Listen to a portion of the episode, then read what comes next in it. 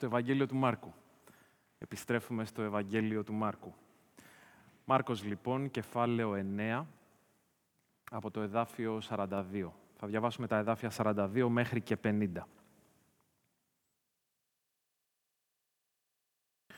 Όποιος γίνει αφορμή, λόγια του Ιησού Χριστού, όποιος γίνει αφορμή να κλονιστεί ένας από αυτούς τους μικρούς που πιστεύουν σε μένα, το καλύτερο για αυτόν είναι να κρεμάσει μια μιλόπετρα στο λαιμό του και να πέσει στη θάλασσα.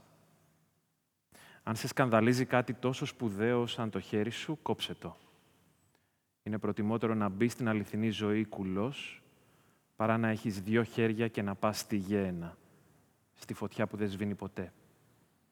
Εκεί το σκουλίκι που θα τους τρώει δεν πεθαίνει και η φωτιά δεν σβήνει. Και αν σε σκανδαλίζει κάτι τόσο σπουδαίο σαν το πόδι σου, κόψε το. Είναι προτιμότερο για σένα να μπει στην αληθινή ζωή με ένα πόδι, παρά να έχεις τα δυο σου πόδια και να σε ρίξουν στη γέαινα, στη φωτιά που δεν σβήνει ποτέ.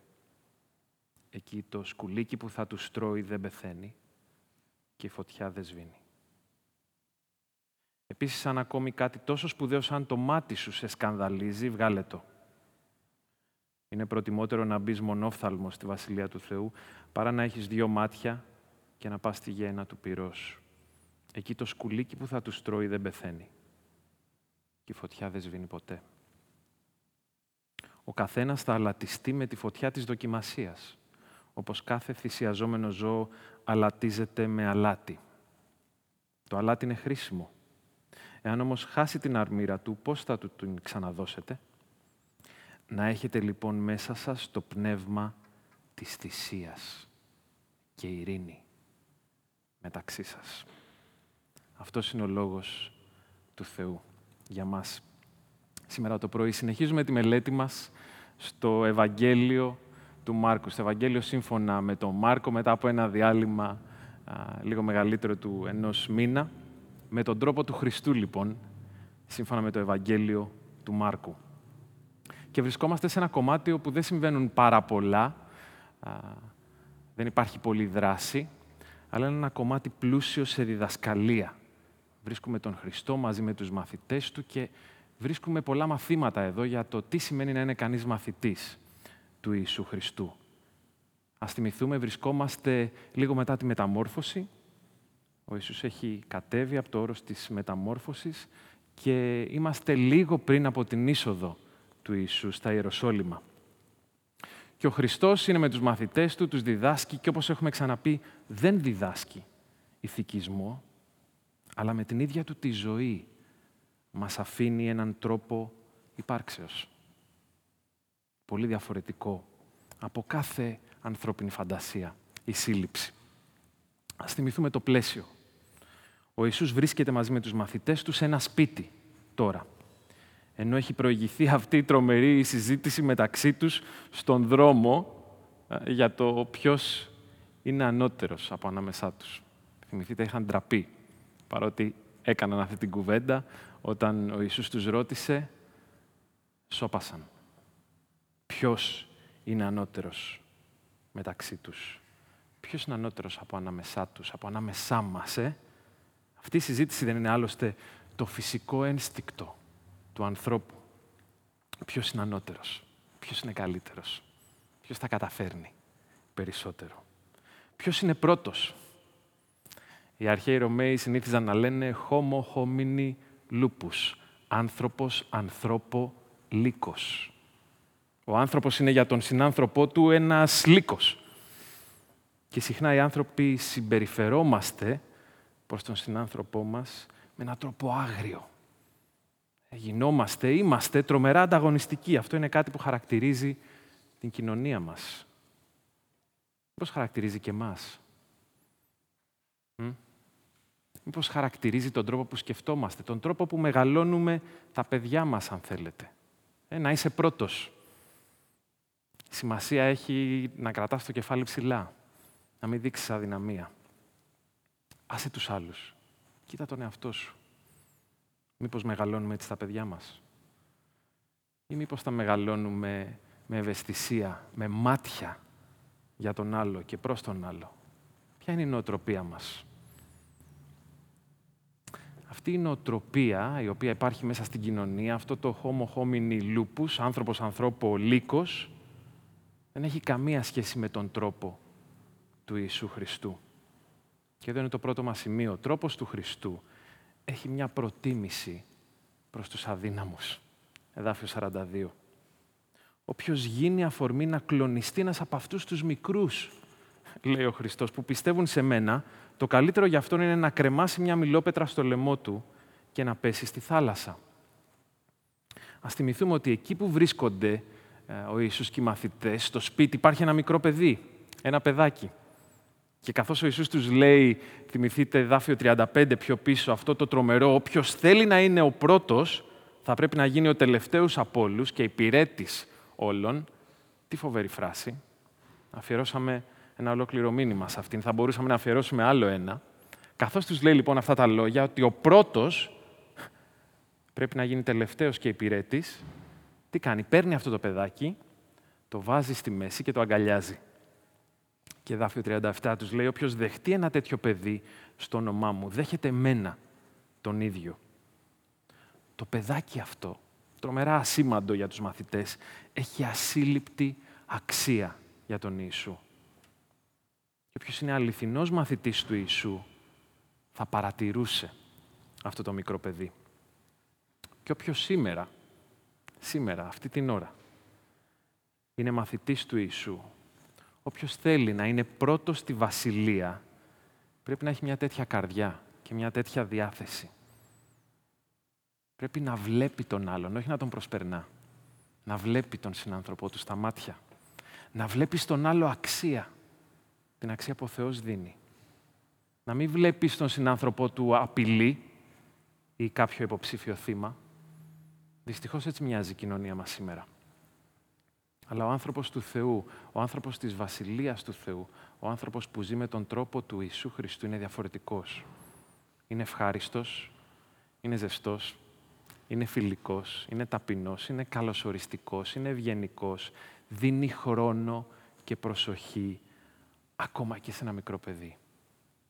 Σε κάθε αδύναμο, γιατί το παιδί είναι η εικόνα του αδύναμου. Σε κάθε έναν από αυτούς τους μικρούς, όπως λέει ο Ιησούς. Το παιδί εδώ συμβολίζει ανθρώπους που είναι νέοι στην πίστη, που μόλις έχουν έρθει κοντά στον Χριστό. Είναι νέοι χριστιανοί, και αυτοί οι άνθρωποι χρειάζονται προστασία, βοήθεια, στήριξη, όχι εμπόδια. Θυμάμαι διάσημους χριστιανούς της δικής μας εποχής, δεν ζουν πια, αλλά όλοι γνωρίζουμε ίσως τα ονόματά τους και τη ζωή τους, άνθρωποι όπως ο Μπίλι Γκρέαμ και ο Τζον Στοτ. Οι άνθρωποι έλεγαν για αυτούς ότι όποτε βρισκόσουν μαζί τους σε κάποιο δωμάτιο, αισθανόσουν το πιο σημαντικό πρόσωπο στο δωμάτιο αυτό. Γιατί; γιατί όλη τους η προσοχή ήταν σε σένα. Αυτός ήταν ο τρόπος τους. Μάλιστα στον Στότ παραπονούνταν πολύ ότι έδινε πάρα πολύ χρόνο σε ανθρώπους που φαινομενικά δεν είχαν αξία. Σε ηλικιωμένους, σε φτωχούς, σε αδύναμους. Και η απάντησή τους σε αυτές τις κατηγορίες, αυτά τα παράπονα ήταν ότι ο Ιησούς Χριστός έχει χύσει το αίμα Του για καθέναν από αυτούς. Πώς δεν θα μπορούσα να δώσω λίγο από το χρόνο μου. Και εμείς οι δυνατοί, ποια στάση κρατάμε. Εμείς οι δυνατοί. Αλήθεια, σήμερα το πρωί σε ποιους ανήκεις; Θεωρείς τον εαυτό σου δυνατό, αδύναμο; Φοβάμαι πως ακριβώς επειδή αναπνέουμε μέσα στην οτροπία του homo homini lupus, φοβάμαι ότι ζούμε σαν λύκοι, αναρωτιέμαι. Μήπως ζούμε περισσότερο σαν λύκοι παρά σαν άνθρωποι. Μήπως ενδιαφερόμαστε περισσότερο να επιβεβαιώνουμε τις πρωτιές μας και να χρησιμοποιούμε την όποια δύναμή μας. Για ποιο λόγο; Για το συμφέρον μας. Για να μας αμφισβητήσει τυχόν κάποιος. Για να μην αμφισβητήσει την επιτυχία μας, την εικόνα μας, τη θέση μας. Αλήθεια, πώς χρησιμοποιείς τη δύναμή σου; Έχουμε πει ότι όλοι έχουμε δύναμη. Πώς χρησιμοποιείς τη δύναμή σου, ειδικά αν λέγεσαι χριστιανός σήμερα το πρωί; Ο Ιησούς Χριστός μιλάει στους μαθητές του εδώ. Δεν μιλάει σε κάποια πλήθη. αλλά στους δικούς του ανθρώπους. Και το κακό όνομα του χριστιανισμού παγκόσμια το έχουν δημιουργήσει οι χριστιανοί με τον τρόπο τους. Με τον τρόπο που δεν είναι άξιος του ονόματος του Χριστού. Με έναν τρόπο που δεν είναι ο τρόπος του Χριστού. Μάλιστα, πολλοί άνθρωποι ειλικρινείς που αναζητούν τον Θεό στρέφονται στο Ισλάμ, βλέποντας τη δυτικότροπη ζωή και τις αξίες της. Και αν οι επιλογές μας είναι μόνο ανάμεσα σε έναν συμβιβασμένο χριστιανισμό από τη μία μεριά και από την άλλη σε μια ηθικιστική και επικίνδυνη θρησκεία, τότε ναι. Ας δώσουμε σήμερα το πρωί έναν πόντο στον άθεο, σε μια τρίτη επιλογή. Δεν χρειαζόμαστε τίποτα από αυτά τα δύο. Ούτε ένα συμβιβασμένο χριστιανισμό, αλλά ούτε και κάποια άλλη θρησκεία που μιλάει για ηθική. Όμως προσέξτε εδώ την αποφασιστικότητα με την οποία μιλάει ο Ιησούς. Πόσο νοιάζεται για τους μικρούς, για τους αδύναμους. Αν ανήκεις στους αδύναμους σήμερα το πρωί, μπορείς να έχεις θάρρος, να χαίρεσαι. Κάποιος σε βλέπει και σε αγαπά. Νοιάζεται για σένα. Βλέπει που βρίσκεσαι και δεν θα σε αφήσει. Δεν θα σε εγκαταλείψει. Θα ενεργήσει για το αγαθό σου. Αυτό τον καιρό ξαναδιαβάζω την Αγία Γραφή από την αρχή, όπως συνηθίζουμε ε, να ξεκινάμε από τη γέννηση στις αρχές του χρόνου, αν δεν βουλιάξουμε κάπου μέσα στην Πεντάτευχο. Και ξαναθυμάμαι εκεί τον Θεό που κρίνει τα περήφανα Σόδομα, αλλά τιμά αυτή τη μικρή πόλη της Σιγόρ, όπου καταφεύγει ο Λότ. Έναν Θεό που κάνει περίγελο τη Σάρα, που γελά με τις υποσχέσεις του Θεού, αλλά ακούει στην έρημο την κραυγή της Άγαρ, αν συγκαταλέγεις ανάμεσα στους αδύναμους, έχει θάρρος. Αν συγκαταλέγεις ανάμεσα στους δυνατούς, αλίμονός σου. Αλίμονό μας, αν γίνουμε εμπόδιο για κάποιον, ώστε να είναι μαζί με τον Χριστό. Τι, τι δηλαδή μπορεί να σε περιμένει χειρότερο, αν είναι καλύτερο να δέσεις μια πέτρα στο λαιμό σου και να πέσεις στη θάλασσα; Και όμως ο τρόπος του Χριστού είναι πολύ περισσότερα από μια απλή παράληψη να μην γίνω εμπόδιο. Για να μην γίνω εμπόδιο, για να μην γίνεις εμπόδιο, αλλά πόρτα ανοιχτή για το Ευαγγέλιο. Θέλει δουλειά πολύ. Θέλει, θέλει δουλειά.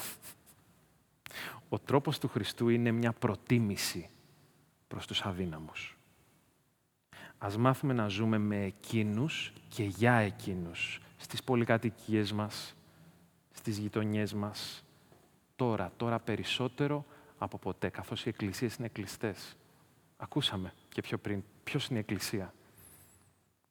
Ποιος είναι η εκκλησία, δεν είναι το κτίριο αυτό, δεν είναι αυτή η αίθουσα. Αλλά είμαστε όλοι εμείς που βρισκόμαστε εν Χριστώ. Το ρήμα σκανδαλίζω, βάζω εμπόδιο, είναι πρωταγωνιστής στην περικοπή μας. Ο Ιησούς Χριστός προειδοποιεί τους μαθητές του εδώ να μην γίνουν εμπόδιο για κάποιον μικρό, αλλά τώρα έρχεται πιο κοντά στον ίδιο τον εαυτό και τα εμπόδια που μπορεί ο εαυτός να βάλει. Τις τρικλοποδιές που βάζει ο καθένας μας στον εαυτό του. Και το κεντρικό μέγεθος της συζήτησης εδώ, σε όλη αυτή την περικοπή, δεν είναι άλλο από τη Βασιλεία του Θεού. Ο τρόπος υπάρξεως του Χριστού είναι αυτός. Είναι η ζωή της Βασιλείας, είναι η αληθινή ζωή. Και ο Ιησούς εδώ χρησιμοποιεί ένα σχήμα υπερβολής για να προσδώσει στα λεγόμενά του έμφαση, παραστατικότητα, ισχυρή εντύπωση. Αν σε εμποδίζει, λέει, κάτι τόσο σπουδαίο όσο το χέρι σου, το πόδι σου, το μάτι σου, αν σε εμποδίζει από τη ζωή αυτή της βασιλείας, από τον τρόπο του Χριστού, είναι καλύτερα να το απομακρύνεις αυτό το εμπόδιο. Γιατί, για να έχεις αυτή τη ζωή. Προσέξτε, λέει αν σε εμποδίζει κάτι που σημαίνει ότι πηγαίνεις Έχεις βάλει πλώρη για κάπου. Αγωνίζεσαι. Βρίσκεσαι σε μια πορεία για να έχεις εμπόδια. Σημαίνει ότι κινείσαι προς τα εκεί. Ότι το έχεις βάλει στόχο. Ότι είναι προτεραιότητά σου. Και αυτό είναι το δεύτερο σημείο μας σήμερα το πρωί. Ο τρόπος του Χριστού μας καλεί να βάλουμε προτεραιότητες. Μας καλεί να έχουμε τις σωστές προτεραιότητες.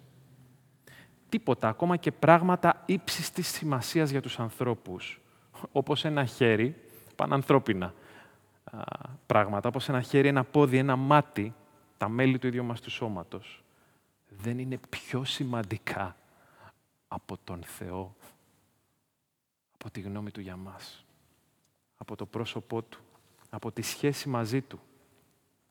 Τι είναι πιο σημαντικό στη ζωή; Για σένα. Τι είναι πιο σημαντικό στη ζωή; Ας θυμηθούμε τις ευχές που ανταλλάξαμε την πρωτοχρονιά. Ίσως αυτές προδίδουν τις αξίες μας, τις προτεραιότητές μας. Το πιο σημαντικό πράγμα, το πιο σημαντικό θέμα, ζήτημα στη ζωή, είναι η σχέση μας με τον Θεό. Αυτό λέει εδώ ο Χριστός. Σε συμφέρει να χάσεις κάτι για να έχεις τη ζωή. Η υπερβολή αυτή, το σχήμα αυτό το λογοτεχνικό, δεν είναι κυριολεξία, χρησιμοποιείται εδώ από τον Χριστό για να δείξει τη σοβαρότητα της αμαρτίας. Οπ, να την πάλι αυτή η μεγάλη θεολογική λέξη. Αμαρτία, καθόλου δημοφιλής λέξη. Με άλλα λόγια, την αστοχία μας θέλει να φανερώσει. Όλο αυτό που λέει εδώ ο Χριστός. Αστοχία από τι, σημαίνει ότι έχουμε στόχο, ναι. Έχουμε στόχο, πλαστήκαμε να έχουμε στόχο, να έχουμε προτεραιότητες. Ο Θεός έχει στόχους για μας. Ο Θεός, ναι, είμαστε πλασμένοι, δημιουργημένοι, κτιστοί. Έχουμε κατασκευή.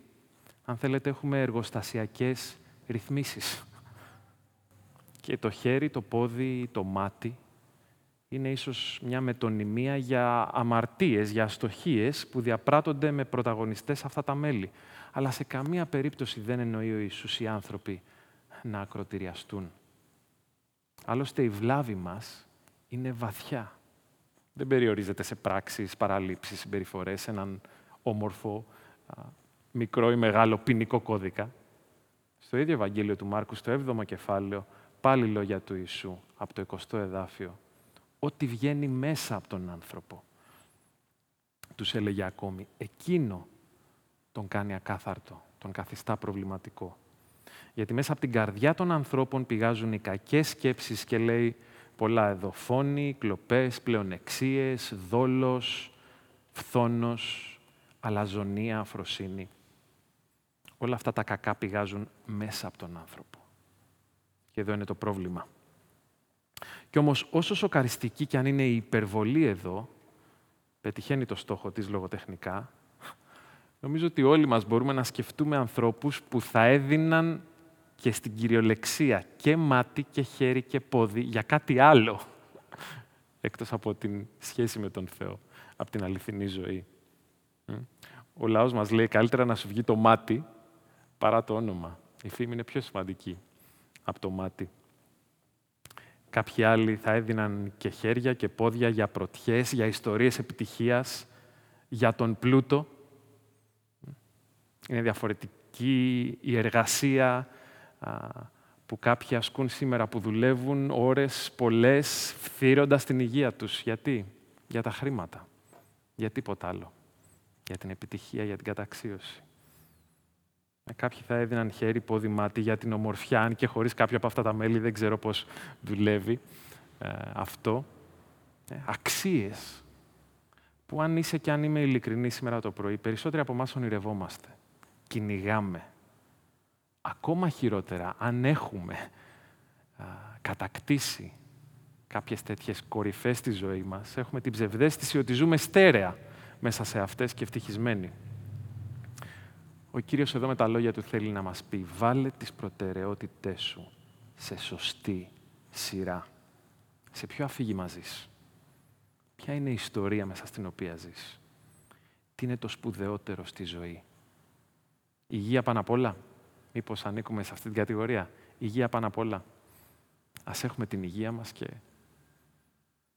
τι θα έχει αξία σε 100 χρόνια από σήμερα; Σε 200 χρόνια από σήμερα; Τι συνέβη σε έννοιες όπως η αλήθεια; Μας ενδιαφέρει η αλήθεια. Πολύ τραυματισμένη έννοια σήμερα. Η αγάπη. Οι ιδέες, τα ιδανικά, που είναι όλα αυτά; Ε, αυτά, μωρέ, είναι για τους αδύναμους. Ε, ο Χριστός όμως αγαπά τους αδύναμους ενδιαφέρεται για αυτούς. Βλέπετε πόσο αυστηρά και αποφασιστικά μιλάει υπέρ τους. Οι σωστές προτεραιότητες οδηγούν στη ζωή. Όλα τα άλλα, λέει ο Ιησούς, είναι η κόλαση επιγής, την οποία, αν είσαι ειλικρινής, γνωρίζεις ότι ήδη ζεις. Ήδη ζεις μέσα στην κόλαση, μακριά από τον Θεό. Γι' αυτό ο κόσμος, όπως έγραψε περίφημα ο T.S. Eliot στο ποίημα του «Ασήμαντοι άνθρωποι», Hollow Men, τελειώνει με λιγμό, όχι με κρότο. Γιατί, γιατί το σκουλίκι δεν πεθαίνει. Η φωτιά δεν σβήνει. Γιατί τότε θα υπάρξει μια βαθιά συνειδητοποίηση, γι' αυτό και ο λιγμός, ότι οι προτεραιότητες μας ήταν λάθος. Ποντάραμε, παίξαμε σε κάτι που δεν έχει αξία. Νομίζαμε πως ήμασταν κάποιοι. Ενώ είμαστε ασήμαντοι άνθρωποι. Φουσκωμένοι άνθρωποι, παραφουσκωμένοι όπως τα βαλσαμωμένα ζώα που είναι νεκρά και μέσα τους έχουν χαρτί. Και ο λόγος νομίζω που οι δικές μας προτιμήσεις είναι τόσο μακριά από τις προτιμήσεις του Χριστού. Εμείς προτιμάμε τους δυνατούς, εκείνος προτιμά τους αδύναμους. Ε, και αυτή μας η στάση ξεγυμνώνεται αν δει κανείς τις προτεραιότητες μας στη ζωή και για το ποια πράγματα θα δίναμε και πόδι και χέρι και κάποιοι θα δίνανε και τον νεφρό τους και την ίδια τους την ψυχή. Είναι γιατί ξεχάσαμε ως μαθητές του Ιησού ή δεν γνωρίσαμε ποτέ το πνεύμα της θυσίας. Το πνεύμα της θυσίας. Ο τρόπος του Χριστού λοιπόν έχει μια προτίμηση προς τους αδύναμους. Ο τρόπος του Χριστού μας καλεί να βάλουμε προτεραιότητες. Το τρίτο, ο τρόπος του Χριστού χαρακτηρίζεται από πνεύμα θυσίας και ειρήνη. Τα τελευταία δύο εδάφια της περικοπής μας, σας τα ξαναδιαβάσουμε γιατί είναι δύσκολα εδάφια. Ο καθένας θα αλατιστεί με τη φωτιά της δοκιμασίας, όπως κάθε θυσιαζόμενο ζώο αλατίζεται με αλάτι. Το αλάτι είναι χρήσιμο. Αν όμως χάσει την αρμύρα του, πώς θα του την ξαναδώσετε; Να έχετε λοιπόν μέσα σας το πνεύμα της θυσίας και ειρήνη μεταξύ σας. Στα εδάφια αυτά που είναι δυσερμήνευτα, βλέπουμε ότι οι μαθητές του Ιησού Χριστού, οι πιστοί, καλούνται να είναι θυσία για τον Θεό. Το αλάτι στην Παλαιά Διαθήκη παριστά τον εξαγνισμό που έρχεται μέσα από τη φωτιά. Για μας αυτό σήμερα σημαίνει πόνος στη ζωή και δυσκολίες. Ο λόγος του Θεού μας δίνει εδώ την εικόνα του αλατιού, είναι μια μεταφορά. Αν δείτε τα εδάφια αυτά στο κείμενο, θα δείτε ότι το αλάτι είναι η πρωταγωνιστική λέξη. Και το αλάτι καθαρίζει. Καθαρίζει όπως και η φωτιά. Με άλλα λόγια, έχει κόστος ο τρόπος του Χριστού.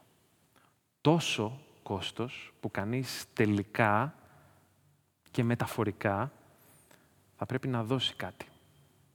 Ένα χέρι ή ένα μάτι. Καλούμαστε να είμαστε έτοιμοι και πρόθυμοι να αφήσουμε τα πάντα και μάλιστα να υποφέρουμε για χάρη του Χριστού. Θα έρθει άλλωστε κάτι που είναι επώδυνο και έχει κόστος στη ζωή όλων. Μπορεί να, είσαι, να βρίσκεσαι ήδη μέσα σε μια τέτοια κατάσταση. Το αλάτι και η φωτιά κάνουν ακόμα τη θυσία ευχάριστη στον Θεό, καθώς καθαρίζουν τον πιστό. Το αλάτι δεν καταστρέφει το φαγητό, αλλά το διατηρεί. Έτσι διατηρείται και ο πιστός. Αυτό είναι το πνεύμα της θυσίας και μόνο αυτό φέρνει ειρήνη. Δεν είναι καθόλου τυχαίο που ο Ιησούς βάζει την ειρήνη και το πνεύμα της θυσίας μαζί. Υπάρχουν άνθρωποι ήρωες μέσα στην ιστορία της Εκκλησίας που χρειάστηκε κυριολεκτικά και όχι μεταφορικά να θυσιαστούν. Θυμηθούμε τους μάρτυρες της πρώτης Εκκλησίας. Θυσιάστηκαν για τις σωστές προτεραιότητες. Ας σκεφτούμε διάφορους θεολόγους και μεγάλους πατέρες της Εκκλησίας, οι οποίοι υπέρ της αλήθειας έχασαν και χέρι και γλώσσα και μέλη του σώματός τους. Γιατί; Για την αλήθεια. Για την αλήθεια του Χριστού. Ας σκεφτούμε χριστιανούς σήμερα που κυριολεκτικά θυσιάζονται σε άλλα μέρη του κόσμου για την πίστη τους. Σκέφτομαι έξω από την Εκκλησία, τα 207 χρόνια από την Επανάσταση του 21 που γιορτάζουμε φέτος. Ανεξάρτητα από όλο το παρασκήνιο και τις συνθήκες διαμόρφωσης ενός νέου ελληνικού κράτους, υπήρξαν άνθρωποι απλοί και καθημερινοί που έγιναν ήρωες, που θυσιάστηκαν, έχασαν τη ζωή τους, έζησαν ηρωικά. Αλλά και σήμερα, εδώ στην πόλη μας, στην Αθήνα, μεταφορικά, γνωρίζω και μπορώ να παριθμίσω ανθρώπους που θυσιάζονται κάθε μέρα για τον Ιησού Χριστό. Ξέρετε τι είναι το πιο όμορφο για αυτή τη θυσία; Ότι όταν κάποιος την κάνει δεν την αισθάνεται ως θυσία. Δεν την αισθάνεται ως θυσία γιατί υπάρχει μια άλλη θυσία πολύ μεγαλύτερη για την οποία θα μιλήσουμε σε λίγο. Οι ιστορίες της θυσίας μας συγκινούν αρκεί τι, αρκεί να μην μας συμπεριλαμβάνουν. Δεν μας αρέσει να θυσιαζόμαστε. Ε, εκτός από το homo homini lupus, ζούμε και σε μια κουλτούρα δικαιωμάτων. Τα δικαιώματά μου είναι ο Θεός μου. Για πολλούς από εμάς σήμερα το πρωί. Δείτε το παράδειγμα της μάσκας. Αρνούμαστε να φορέσουμε μια μάσκα γιατί περιοριζόμαστε. Γιατί δεν μπορούμε να κάνουμε ούτε αυτήν την θυσία για τον διπλανό μας. Ε, ποιος νοιάζεται για τον διπλανό του; Γιατί να βάλω μια μάσκα; Αν δεν πιστεύω σε κάτι, δεν θα μπω σε αυτό το θέμα, ε, το θεωρώ αστείο, αλλά κοιτάξτε πόσο απρόθυμοι είμαστε σε οποιαδήποτε θυσία. Μας αρέσει να ακούμε για θυσίες, μας αρέσει να, μας αρέσει να τις βλέπουμε στις ταινίες. μας αρέσει να ακούμε για πολέμους που είναι παρελθόν ή ακόμα καλύτερα μας αρέσει να ακούμε για τη θυσία στο πλαίσιο της φαντασίας. Εφήβραμε τους υπερήρωες, τα παραμύθια. Δεν ξέρουμε τι θα πει θυσία. Επίσης δεν ξέρουμε τι θα πει ειρήνη. Έχουμε μπερδέψει την ειρήνη του Χριστού με τη σιωπή, τη συγκάλυψη, την απραγία, τον συμβιβασμό, την αποστασιοποίηση. Δεν έχουν αυτά σχέση με την ειρήνη. Γιατί η ειρήνη του Χριστού, η ειρήνη μεταξύ μας, έχει κόστος. Απαιτεί θυσία. Γι' αυτό ο Κύριος τα βάζει αυτά δίπλα-δίπλα. Ο Χάουαρτ Γκίνες, σε αυτό το βιβλίο του, παλιό βιβλίο, το 47 γραμμένο, θυσία, sacrifice λέγεται το βιβλίο, θα γράψει, έχουμε ξαναναφερθεί σε αυτά τα λόγια. Πού είναι οι άνδρες και οι γυναίκες αυτής της γενιάς, που θα θεωρήσουν τις ζωές τους φτηνές και θα είναι πιστοί ακόμα και μέχρι τον θάνατο; Που είναι αυτοί που θα χάσουν τις ζωές τους για χάρη του Χριστού, πετώντας τις μακριά από αγάπη για Αυτόν; Που είναι αυτοί που θα ζήσουν επικίνδυνα και θα είναι παράτολμοι στην υπηρεσία Του. Που είναι οι εραστές Του. Αυτοί που Τον αγαπούν και αγαπούν τις ψυχές των ανθρώπων περισσότερο από τη δική τους φήμη ή την άνεσή τους ή την ίδια τους τη ζωή. Που είναι εκείνοι που λένε όχι στον εαυτό. Που παίρνουν πάνω τους το σταυρό του Χριστού σηκώνοντας τον πίσω από εκείνον, που είναι πρόθυμοι να καρφωθούν πάνω σε αυτό το σταυρό, στο πανεπιστήμιο, στο γραφείο, στο σπίτι, στον Ιεραποστολικό αγρό, που είναι πρόθυμοι αν χρειαστεί να ματώσουν, να υποφέρουν και να πεθάνουν πάνω του. Πού είναι οι περιπετειώδεις, οι εξερευνητές, οι πειρατές του Θεού, που υπολογίζουν περισσότερο την αξία μιας ανθρώπινης ψυχής από την ακμή την πτώση μιας αυτοκρατορίας. Που είναι εκείνοι που είναι διατεθειμένοι να πληρώσουν το κόστος του οράματος. Πού είναι οι άνθρωποι της προσευχής, πού είναι οι άνθρωποι του Θεού αυτή την ημέρα της δύναμης του Θεού; Ο Όσκαρ Βάιλ στο περίφημο παραμύθι του ευτυχισμένος πρίγκιπας και είμαι σίγουρος ότι υπάρχει κάπου στο σπίτι σας. Καλό είναι να το ξαναβρείτε, το διαβάσετε απόψε με τα παιδιά σας ή μόνοι σας. Μπορείτε εύκολα να το βρείτε και στο διαδίκτυο. Μιλάει για αυτό τον πρίγκιπα που είναι άγαλμα και βρίσκεται πολύ ψηλά, πάρα πολύ ψηλά, είναι στημένος πολύ ψηλά και τα βλέπει όλα. Ε, τι παράδοξο. Αυτή είναι μια κατηγορία συχνά για τον Θεό. Είναι πάρα πολύ ψηλά.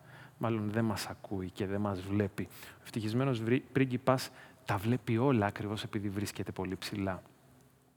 Βλέπει τον ανθρώπινο πόνο, και γίνεται θυσία. Είναι ένα περίφημο άγαλμα γεμάτο με στολίδια, α, πολύτιμα πετράδια και τον θαυμάζουν, θαυμάζουν όλοι αυτό το κομψοτέχνημα. Και καθώς βλέπει τον ανθρώπινο πόνο, βλέπει διάφορες σκηνές μέσα στην πόλη, αποφασίζει να κάνει κάτι. Με τη βοήθεια ενός φίλου του, του χελιδονιού, δίνει, δίνει από αυτό που έχει. Δεν δίνει από αυτό που έχει, τα δίνει όλα, δίνει ό,τι έχει. Και τι κάνει έτσι, φέρνει ειρήνη Φέρνει ειρήνη στις ζωές όσων πονούν. Η ειρήνη δεν έρχεται με ευλογίες, αλλά με θυσίες. Και εδώ είναι η διαφορά μας με τον άθεο. στον οποίο δώσαμε ένα πόντο πιο πριν. Όσα λέει εδώ ο Χριστός δεν είναι μόνο έμπνευση για παραμύθια, αλλά είναι η πραγματικότητα. Ο ίδιος ο Ιησούς, αυτός που περπάτησε μαζί με τους μαθητές του και τους μιλά εδώ τόσο αυστηρά, αυτός ο ίδιος, ο Γιος του Θεού, ήρθε στη γη μας. Αυτό γιορτάσαμε τα Χριστούγεννα. Γιατί ήρθε ο Χριστός τα Χριστούγεννα; Για να μας σώσει. Γιατί είμαστε νεκροί. Είμαστε πνευματικά ανάπηροι. Είμαστε υποκριτές, είμαστε ανίκανοι άνθρωποι.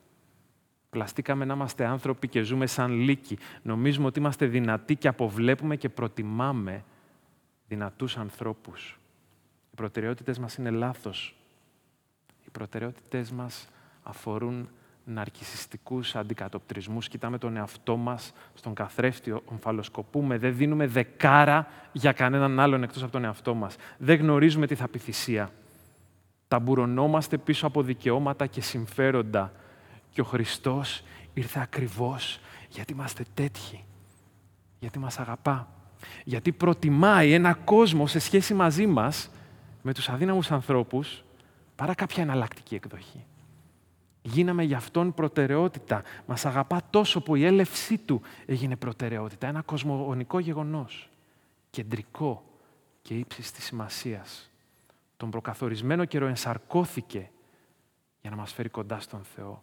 Για να φέρει την ειρήνη.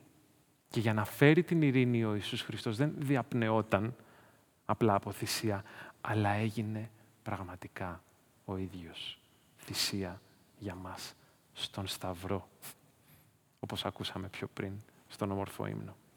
Πέθανε στη θέση μας. Κόπηκαν τα μέλη του από τα καρφιά. Τρυπήθηκαν τα χέρια του. Τρυπήθηκαν τα πόδια του. Τα μάτια των ανθρώπων δεν μπορούσαν να στραφούν σε αυτόν, γιατί η όψη του έγινε τέτοια που κανείς δεν ήθελε να τον βλέπει. Και τώρα ζει. Σήμερα αυτή την ώρα ζει και δίνει ζωή ο τρόπος του Χριστού, όπως φανερώνεται στο Ευαγγέλιο, ήθελε να σε συγκινήσει αυτή την ώρα, να σε επισκεφτεί ο Θεός με το Πνεύμα Του και να σε αλλάξει αυτή την ώρα για πρώτη φορά ή για ακόμα μια φορά, βαθύτερα, να σε καθαρίσει όπως η φωτιά και το αλάτι, να σε οδηγήσει σε μια ζωή θυσίας για τις σωστές προτεραιότητες. Ο Κύριος να ευλογήσει το λόγο Του μέσα μας.